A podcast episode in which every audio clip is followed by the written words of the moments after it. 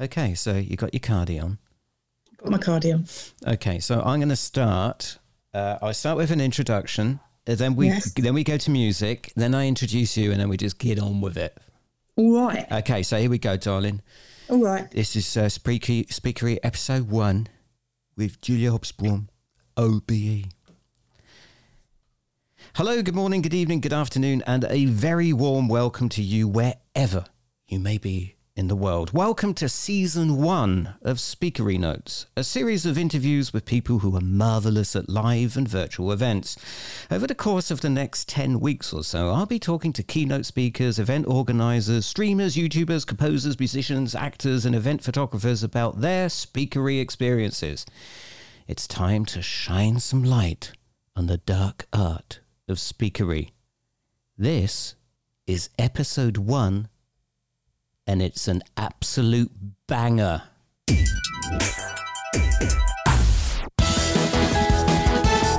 Everybody clear throats, it's speakery with Marcus John Henry Brown Lovely. So, my first guest was quite literally the very first name that I put on the top of a very, very long list of special guests that I want to have on Speakery Notes. She's an author, an entrepreneur, social health activist, event organizer, and speaker.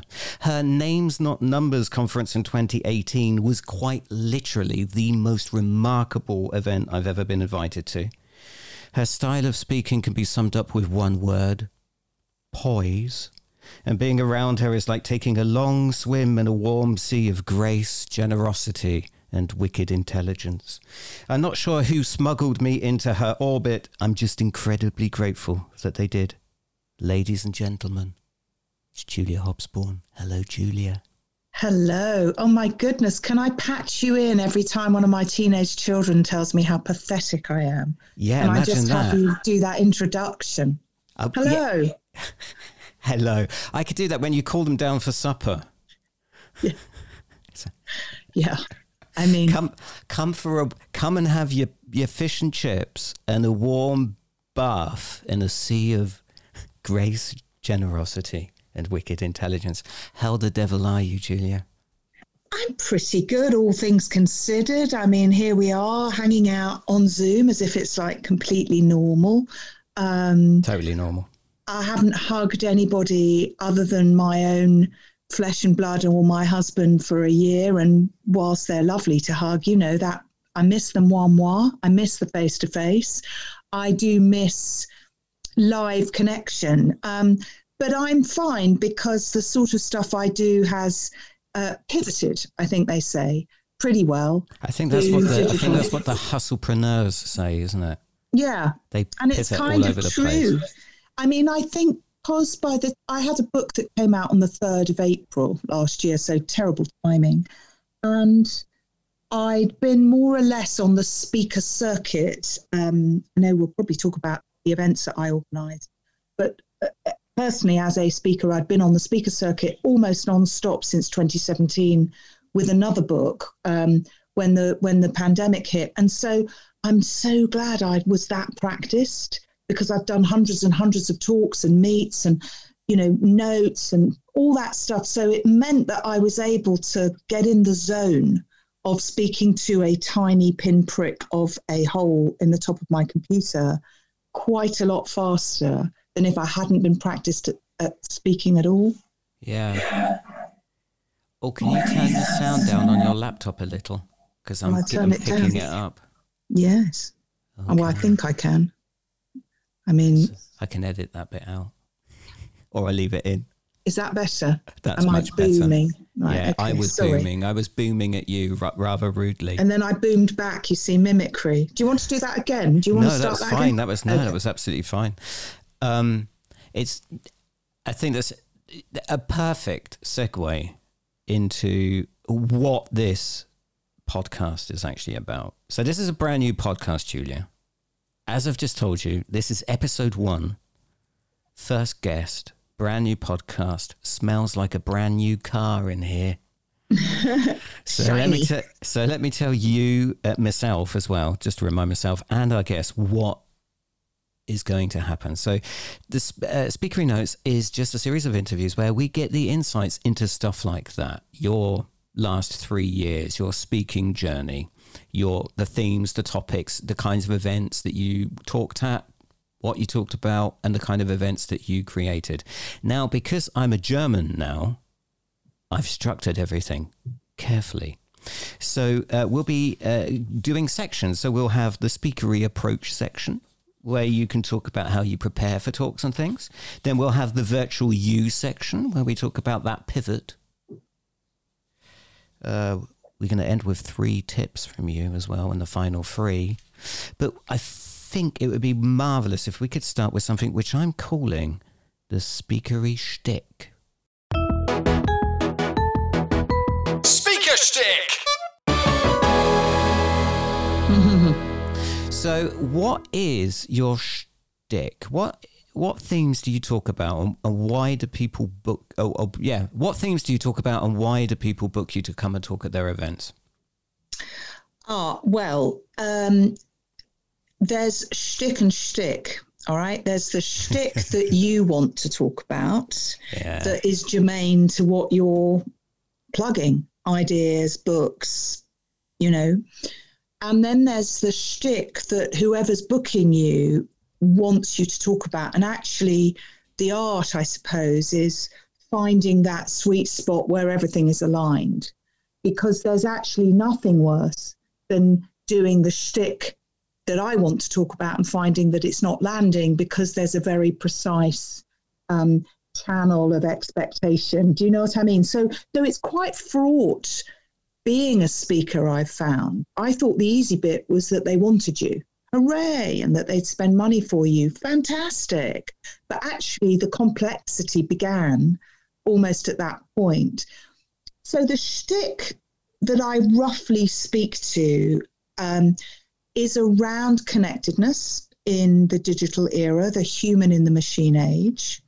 It's also been around um, simplicity in a complex age. So I do quite a lot of talking about how to keep it simple and that aspect that's almost like strategic well-being. It's not really mindfulness, it's more why is everything so complicated and how can you hold a simple path through it? Um, so the human in the machine age is one bit and connections and networks simplicity in a complex age is another and then because i've become chair of something called the work shift commission in the uk and i've written a paper and am writing my next book called the nowhere office i'm now also talking about the future of work um, yeah so lots of shticks really Lots of shticks. So, if you can, can you remember what your first talk was? oh my you- god i can and it was awful why, Um, why? Where was it and why? It why was, was, it so bad? in Sweden for a well known global brand that emanates from Sweden that I better not name. And I was at the time, um, I had a ridiculous title. I was the world's first professor in networking at the time, which was which was laughed at. I now do see the funny side, but at the time I obviously was completely po-faced and didn't. Uh, excuse me, I am the world's first network. What? Exactly. President of network or so basically, my I'm, I think I'm going to say shtick incessantly, but you know what I've always been very interested in is is is connection and intimacy, and how often we don't have that in, say, our working lives. And you know, I just I'm really fascinated by that. I'm fascinated by how you do and don't get closeness between people. Um, how technology can often be the worst enemy, although obviously we love it through the pandemic. But um, so I began to be interested in networks and in the science of networks. And so a business school in London asked me to be honorary visiting professor, not of networks, because I'm not a network scientist or a physicist, but of networking. But at the time, the social networks were riding high, and nobody really thought that face to face networking uh, was a good idea anymore. They thought LinkedIn was going to clean up forever. And the only people who did, as in the kind of people who booked me to speak, were people who wanted to promote the kind of networking that I wasn't in favor of, which was a kind of how to work the room shtick. So I ended up hoisting myself on my own batard. So I got booked to speak by this global firm. They flew me and my husband to this amazingly snazzy, cool beachside resort.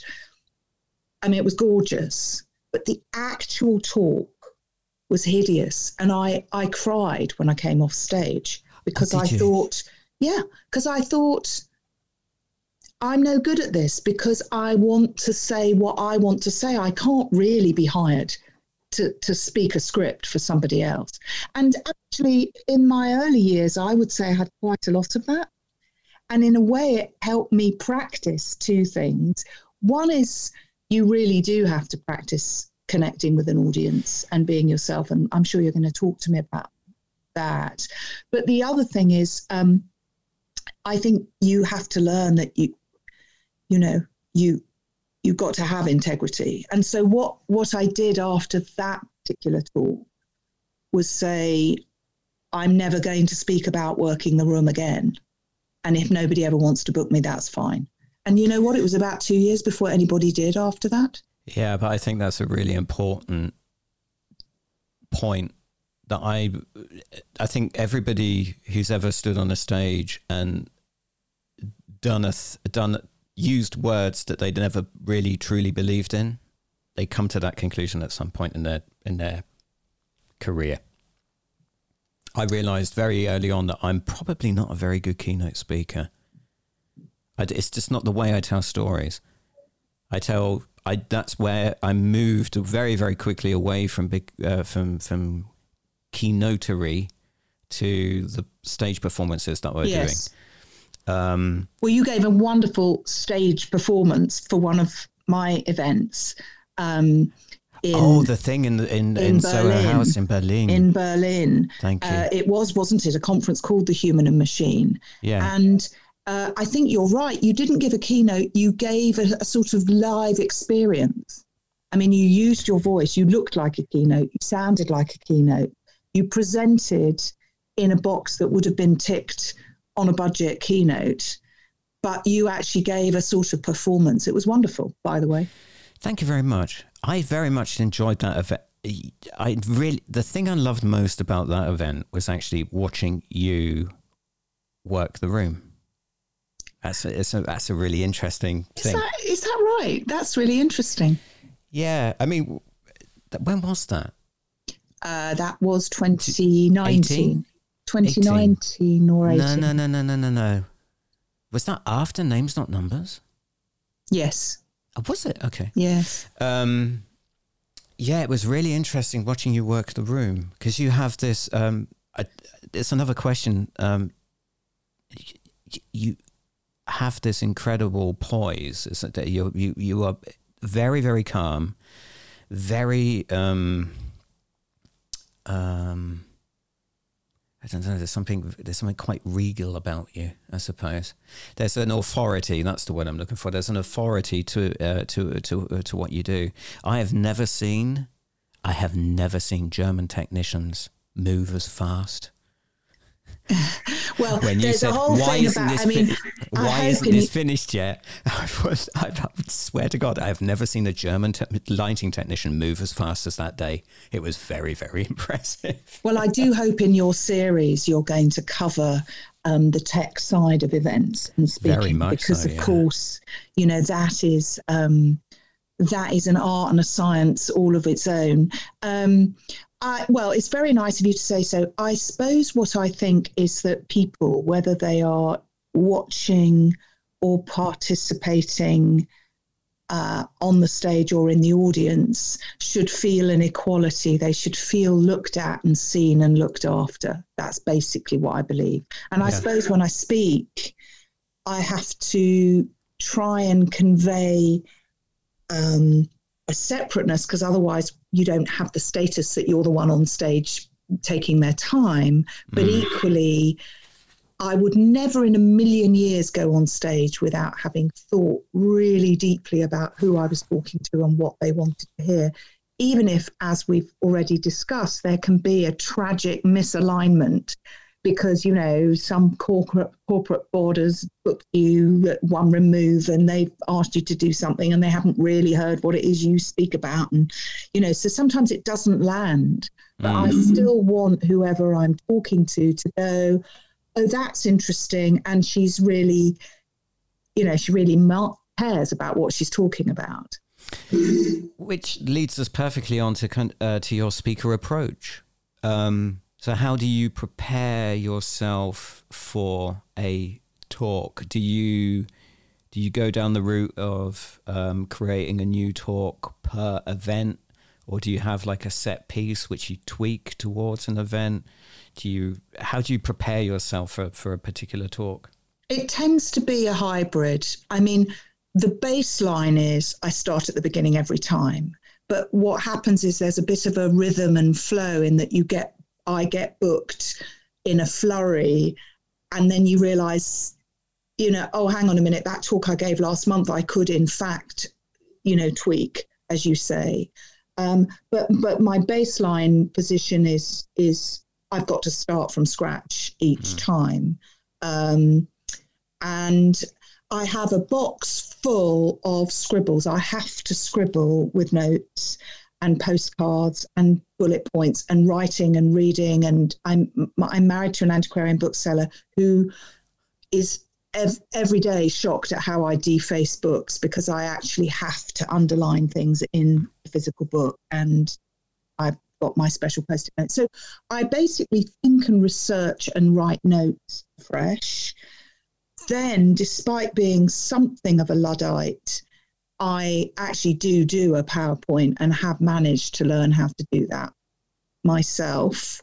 Um, uh, you know, very many, you know, few words, pictures, that sort of thing. Do you think you could? Do, I I watched your um, your 2017 TEDx at the London Business yeah. School. Yeah. Um, yeah. It was, a, ooh, go on, what are you going to say? And I'll tell you what really happened. I, I, I was watching it and thought she doesn't need the slides.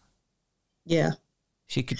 I have to say, I I think TED and TED's contribution to the world has been considerable but it's also became a straitjacket that all too many people got flung into. And I was very, very, very reluctant to do it because it is so tightly formatted. I mean, ridiculously so. And I mean, I'm a middle aged woman. You know, I had menopausal memory syndrome at the time. I had to write some of what I said on my fingers because I was so nervous that I might forget. And afterwards, I thought, do you know what? I didn't need that stress.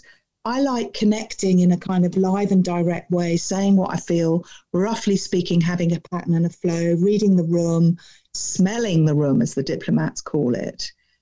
And instead, I was confined by these bleeding slides that had to be submitted in advance and the specificity of the rehearsal and the this, that, and the other. And everybody said at the time, not only, will you have to do it because this is the way we do it, but also it's fantastic discipline. And afterwards, I thought, well, it's not a discipline I'm ever going to use again, thanks. I, I think that's really interesting that I've spoken to a number of people who have done TED things TED Global things. And I think there's a perception that the people who go on stage kind of, you know, they go on stage and they wing it, but they, they, they look at every single comma and semicolon has to be delivered and worked on together.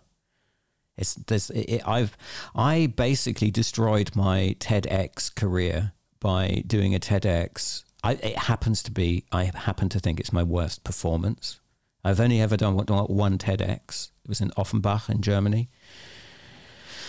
Really unhappy with what I did. Um, but because I didn't stick to the rules, they never asked me. I, I, I will never be asked again. And do you know what? I'm I'm all right with that. Well, me too. I mean, I, I, I it certainly wasn't my best performance. I think Um, you did really well. I think oh, it's really interesting. There are two things that I'd like to point out uh, to the listeners. If you do get a chance, go and have a look at it because Julia's just saying that she was basically very, very nervous.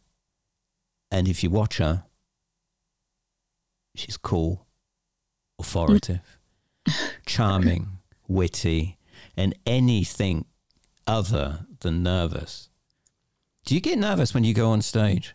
Oh yes, and I think in a way it's kind of I'm not taking it seriously if I'm not. I mean, I mind how my ideas land and whether my words connect with people, and they are giving me their time and their attention, and I'm not doing my job properly if I'm not taking them seriously. Oh my god, I get fantastically nervous, of course. But it's really interesting what you say about the TED thing, um, because like I say, I feel mixed about it. I mean, I know some of their principal people, and funnily enough, the first time I realised that I actually had something to say because I was very backroom before. I was an event organizer for years of convening other people and curating other people, which we might come on to. But TED started to do forays into the UK before they did the TEDx model, you know, hmm. before they decided to go digital. And they had this thing called TED Global, which was a live event in Oxford. And they had this thing called TED U, which was a sort of basically overflow stroke B list group of people who were not invited onto the main stage, but who they were giving an opportunity to do a kind of off cut live version, improv. And the organizer, a, a rather brilliant guy called Bruno Giussani, said to me, Have you got anything you'd like to do? And I have to say, it was incredibly moving to be asked. He had come to my Names Not Numbers things and liked and liked the way I'd curated. And I thought about it and I stood up and I gave a talk about shyness in networking and how most people hate networking, most people feel shy, how even though, you know, probably I would be identified as an extrovert person. I know that feeling. And I read a little bit of, recited a little bit of one of my favorite poems by Roger McGough called First Day at School about hmm. being a million, billion, miles from home, waiting for the bell to go, to go where? And I basically said, we all feel horrific faced with a room that we're supposed to be working.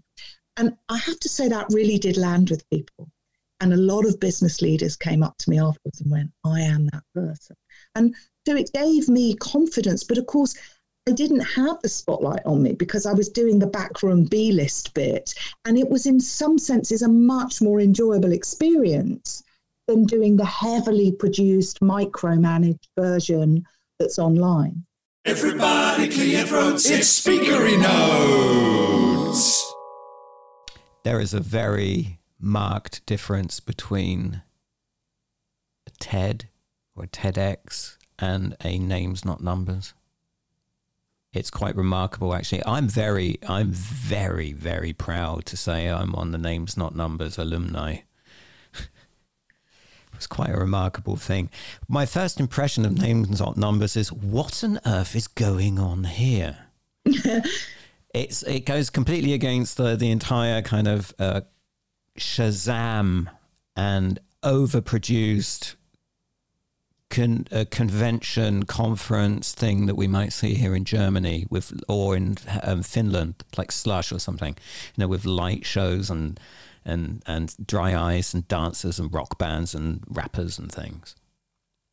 Should we tell our, should we tell your listeners what it what it is or what it was?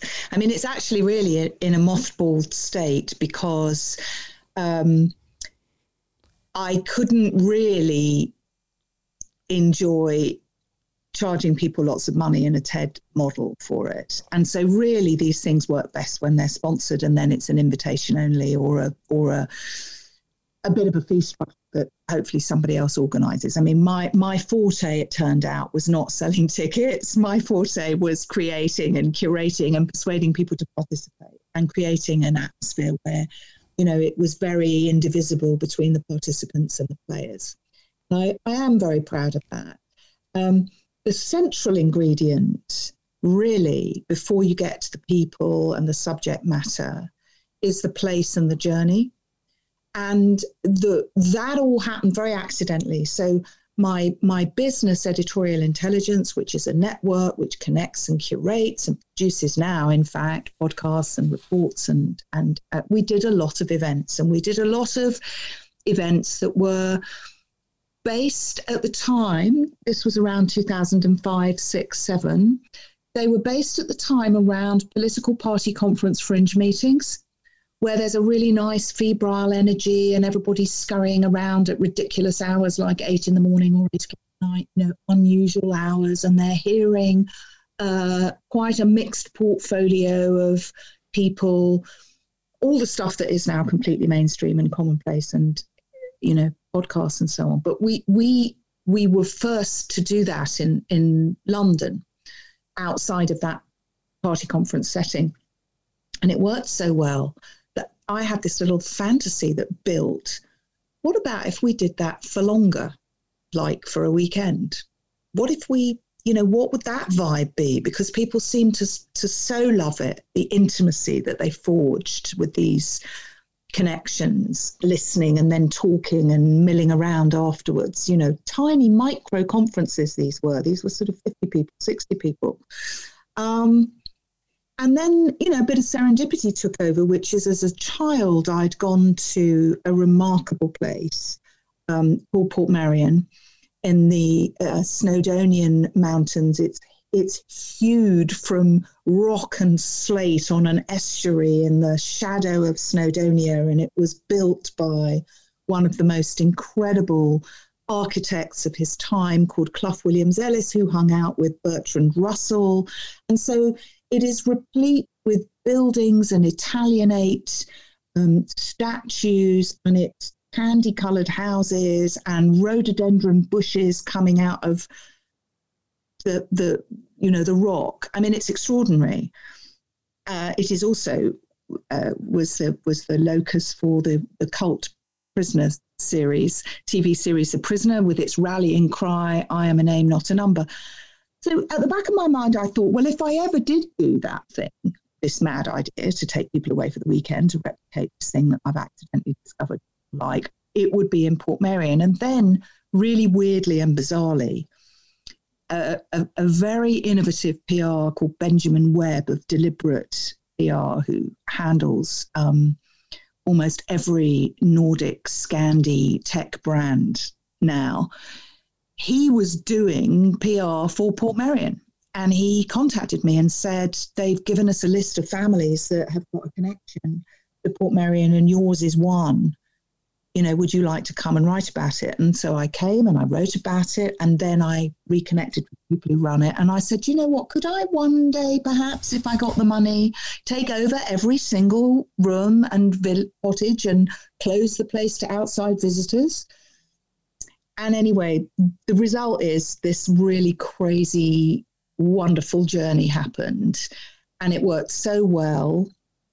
I mean, if I tell you we had people like Nassim Nicholas Taleb of Black Swan fame walking along the beach, you know, hanging out and arguing about random theory. And we had the singer Annie Lennox and the historian Simon Schama and corporates from Vodafone, and I mean that was know, it was that was a, the thing. That was the thing that blew my mind. And I there was no get, green I, room because it was the green room. Everybody was, was in room, the green yeah. room. And the thing was, I didn't know. Um, the 2018 one wasn't on the island; it was um, in Oxford, which was just as remarkable. To be fair, um, I was. I can remember. I was sat on the Saturday oh, it was Matt. Our connection came over uh, through Matt Ballantyne. Yes. I was sat next to Matt and I was looking around the room and there was something about the, the, the, people in the room that had been bothering me for, I don't know, maybe, I don't know, maybe a day or so. And I couldn't put my finger on it. And um, we were waiting for the fireside chat between Sir Simon Schama and his oldest friend, his school friend, Sir Martin Sorrell. Yes. Where they would then continue to bicker for, for about 15 minutes about um, why it was only fair that Sir Martin Sorrell got his knighthood before Simon. Um, that took me five years to get Martin Sorrell. Uh, Simon Schama just loves that gig, and he was just wonderful. Yeah. And every year he would do it. Martin Sorrell was a, a, much tougher nut to crack. It took me longer to get Martin Sorrell than it took me to get Margaret Atwood, actually. Um, well, I'm sat in that time. room, and I turned to Matt, and because I'd suddenly put my finger on it, because the only person in the room that I actually knew was Martin Sorrell, and I said to Matt, "Hang on a minute, is everybody in this room famous?" Because I'd left England in 1993, and everybody in that room had kind of become famous after that time. Mm. And there was a gentleman in front of me. I think he was something to do with television. Peter was his name. Peter, tall guy with the black hair, with the buffet hair, Right, lovely man. right. Peter. He turned around and said, "Dear boy, you don't you know who we are?" And it, it created such a, a kind of like a, a level of interest because they were fascinated that I didn't know who the people were in the room. But funnily enough, that's an unrepresentative comment because, in fact, the the reason why names not numbers worked. So, names not numbers was about individuality in a mass age, Yeah. Um, which I know reads like individuality in a massage, but actually it is individuality in a mass age, and that whole question, which I think remains a very live question, and it was a mix of mini keynotes and breakouts and panels and presentations and performances such as your own, but with people that were diverse before diverse had a capital D and everybody was trying to be diverse. Yeah. And very importantly, it was not just about famous, important people. No, but and- for me, they uh, were, Right. even though they weren't. very memorably, I had a I had a Hollywood actress um, come, a, a very old friend of mine, kind of comedic actress. She was a pretty big deal, and this was when we were going to. I think we were still going to Portmeirion. We ended up taking names not numbers in ten years to New York, to Mumbai, to Aldeburgh, and to Oxford. And as long as we went to an extraordinary place where you could meander and walk and be in beautiful physical surroundings with people, it worked. Um, and this particular Hollywood actress came along to the sort of pre breakfast, which we did at the Almeida Theatre in London. And then she said to me, um, I want you to know that I, I'm not getting on the coach with you. We travelled by coach, by the way, up the M1. I, I'm not coming with you because I've got a terrible headache. But I didn't want to let you down, so I've come. But sorry, I, I can't actually come for the weekend. And I said, okay, well, I'm terribly sorry you've got a headache. And then I looked at her and I said, You're really nervous, aren't you? And she said, I'm absolutely terrified. I said, come on, we're all absolutely terrified, which tracks back to this, you know, shyness thing.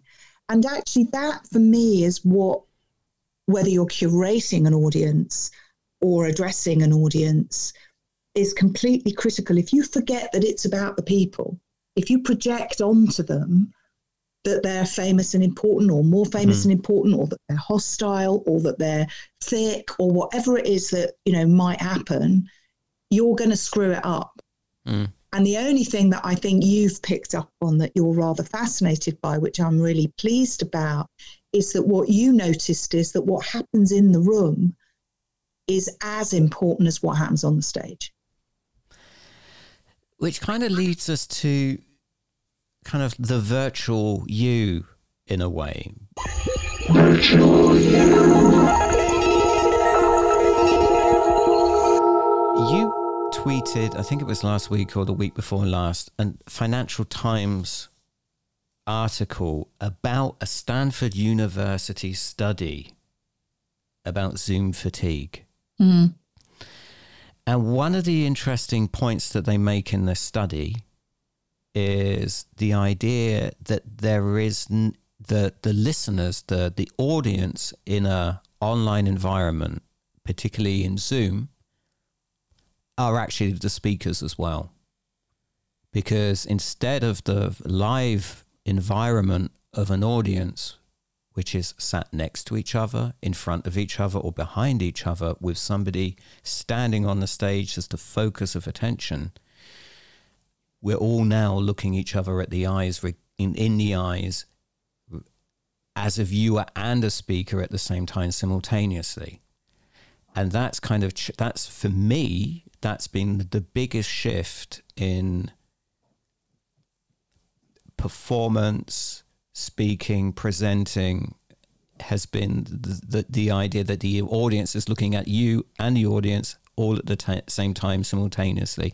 In the study, they've explained it as um, it's like being in the lift with with 10, 15 people and you're all looking each other, staring at each other in the eyes, which is something you would never do in real life. You would look away.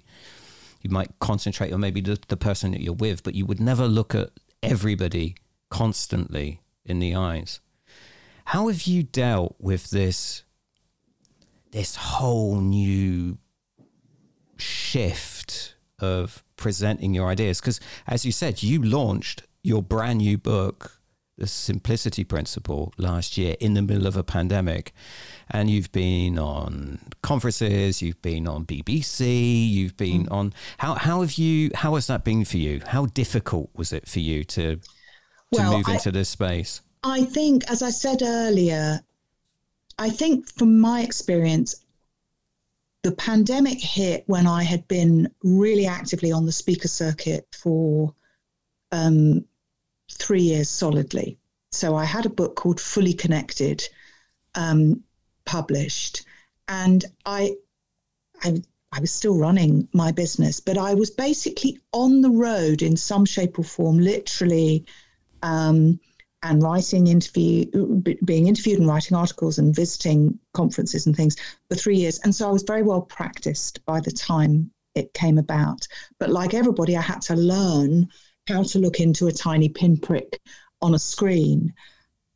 The Stanford study that you're referencing is very interesting because I think there's a, a different question about some of the positive effects of Zoom on audiences and events, which is there is, in fact, a weird equality that everyone is in the center of the room, that nobody's at the back of the room, as you say, that uh, and certainly in this uh, paper I've written for my next book, The Nowhere Office, I've, I've, I've pointed out that some people from um, minority backgrounds say that they feel more included and less excluded on Zoom calls. But leaving that aside, I think you're talking about how do you get a message across? How do you connect? How do you think? The answer is in some ways, an interview like this is easy peasy lemon squeezy. I mean, it would be lovely. It would be so lovely to be directly in the same room with you, but we, but this works. This is okay.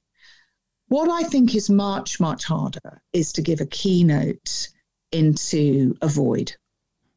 Um, and I've, you know, especially when the tech has been overcomplicated. I mean, you don't need a green room, a technological green room hello. You just need to ping everybody in and on and get on with it.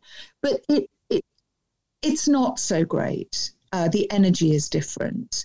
Um, however, I do think it's here to stay. I I think that scale um, and size is going to be a problem, and that probably what you're going to have is really super duper keynotes will like pop stars be flown in at vast expense, you know, to perform at the wedding kind of thing. And I think everybody else will be in small groups um, or on Zoom. Mm. What do you think? I think we're going to have, I think it's going to be a mix. It's going to be blended. I'm calling it blended at the moment. I think hybrid doesn't quite do it justice. I think it's going to be blended. It's going to be something like a small, very niche exclusive is the wrong word, but well curated curated event such as n- names not numbers, but have a virtual component where you yes. can reach a much larger audience, yes. where you can have kind of um, you know a speak. One of the big advantages of what we're doing right now is um, it was very very easy to schedule this call with you. It would have been yeah. hell trying to get you physically. Yeah. regardless yeah. of, and that wouldn't have mattered if if if mm. um, I, if me in uh, Munich or if we were both in London, it would have been a real challenge to organise physical time. But this somehow works, so we could get I don't know a big keynote speaker to do a call in into a live event. I think the the the real challenge is the, the challenge for the audience is to um, to remain engaged. Yeah, because the distraction levels here are just it's just huge, aren't they? I mean, children in the telephoning in in the kitchen, builders upstairs.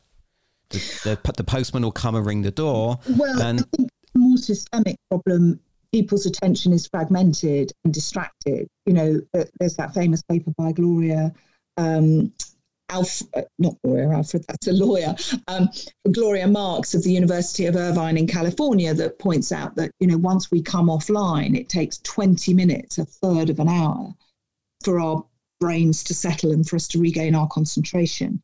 So I think we were reaching peak distraction before coronavirus. Um, and I think the conference business uh, was was able to ignore that. But now the travel bans and the reduced budgets and the fear of traveling, which isn't going to, you know, going to come, is going to be germane. I agree with you about the blend. In fact, I referred in in my book Fully Connected to what I call the blended self.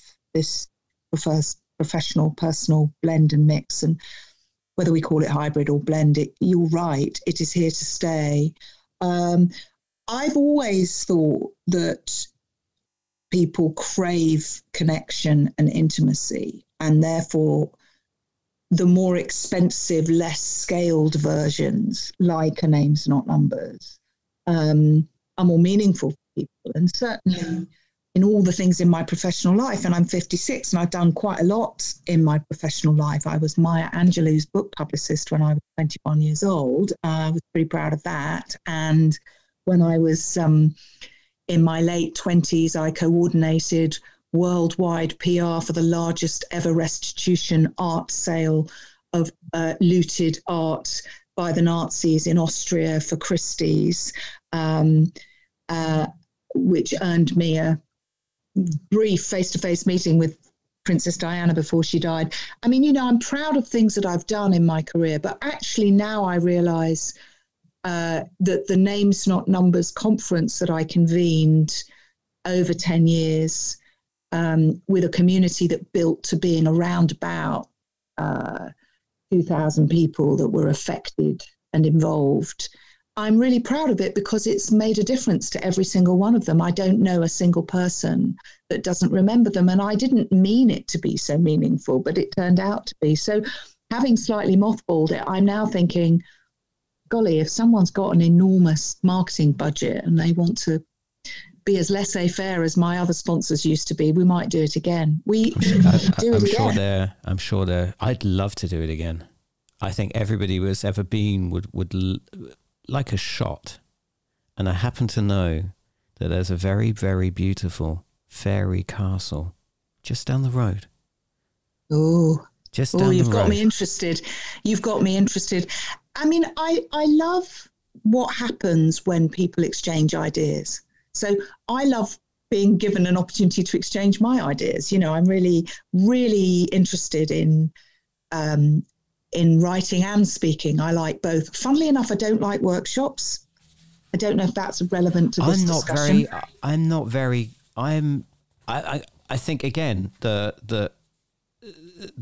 the, the um, virtual workshops can be are better actually because you, uh, you you have to approach them slightly differently. You have to structure them differently. You have to you almost have to make them like breakfast television, where you have chunks that keep repeating themselves and people know exactly where they are, and they can't mm. be longer than an hour and a half. Mm. But I'm I much prefer to to to standing on a stage and, and doing my thing using my words and trying to get an idea across. That's where that's where I feel most comfortable. Um, and the um, pandemic hasn't killed that off. The pandemic has morphed no. certain mechanisms. And, and, so, and I don't want to be one of these naive people that says it's all different. it's never going to be the same again because that isn't true. But I think it will be somewhat different because I think people's appetites have been triggered for different things, like the way the podcast has become so ubiquitous. That was pre pandemic. Yeah. I think a certain kind of Zoom encounter. I've been scheduling some mini salons on Zoom, um, actually partly professionally for clients of editorial intelligence and partly just for fun for my own network. They can work really well, actually. Final three. Final three. It's the final three. Julia, what? Let's end with your free top tips. If if somebody is, um, let's have a. I, I, I've just decided how this will now work. So let's. It's Julia's tips for. Tip one is for somebody just starting out and who thinks, I really want to be a speaker like Julia Hobsbawm. Tip two is for somebody who's right in the middle of it. I don't know. Maybe they've got I don't know five or six 10 keynotes under the belt. And, the, and your third and final tip is for an old dog like myself. So, what would be your free tips? Oh, I'm going to be really bad at this. This is like the multiple choice question I can't answer. I mean, the first thing I would say is um, don't overthink it. Connect with what you feel and what you think. And if you're an, let's work backwards from the old dog. If you've been doing your shtick for a while, you might actually have to work harder to connect with what you think and feel than if you're fresh and new and shiny. So I definitely think the first thing is feel it, know it and feel it. You could say be authentic, right? I, I would say the second thing is rehearse the hell out of it. You know, my favorite joke being a good Jewish girl is is is is the the little old lady who stops the taxi driver in New York and and says, "Excuse me, how do I get to Carnegie Hall?" And he says, "Lady, you got to practice. You got to practice. You got to practice." And I don't mean practice in a TED way. Actually, I don't mean that kind of fake TV news thing, that spiel. Let's let's differentiate between spiel and shtick. Why don't we? I don't mean that, but but in your head, being really clear about the rhythm and the flow of what it is that you're saying. And then I think the third thing is, and I would say this because it's in my latest book, keep it simple, sweetie. You do have to just no more than six things because it's within the cognitive limit. Probably half of that. What are the three things that in the end you're saying? Um, and then be clever about how you communicate that. What is the image? What is a piece of poetry? What is the thing that's happening out there, wherever there is, that you can bring in to the moment that's now that makes people think, oh, this idea is sort of got roots. This idea is rooted in things that I can make sense of. Julia, thank you so very much. That was a total pleasure. Thank you.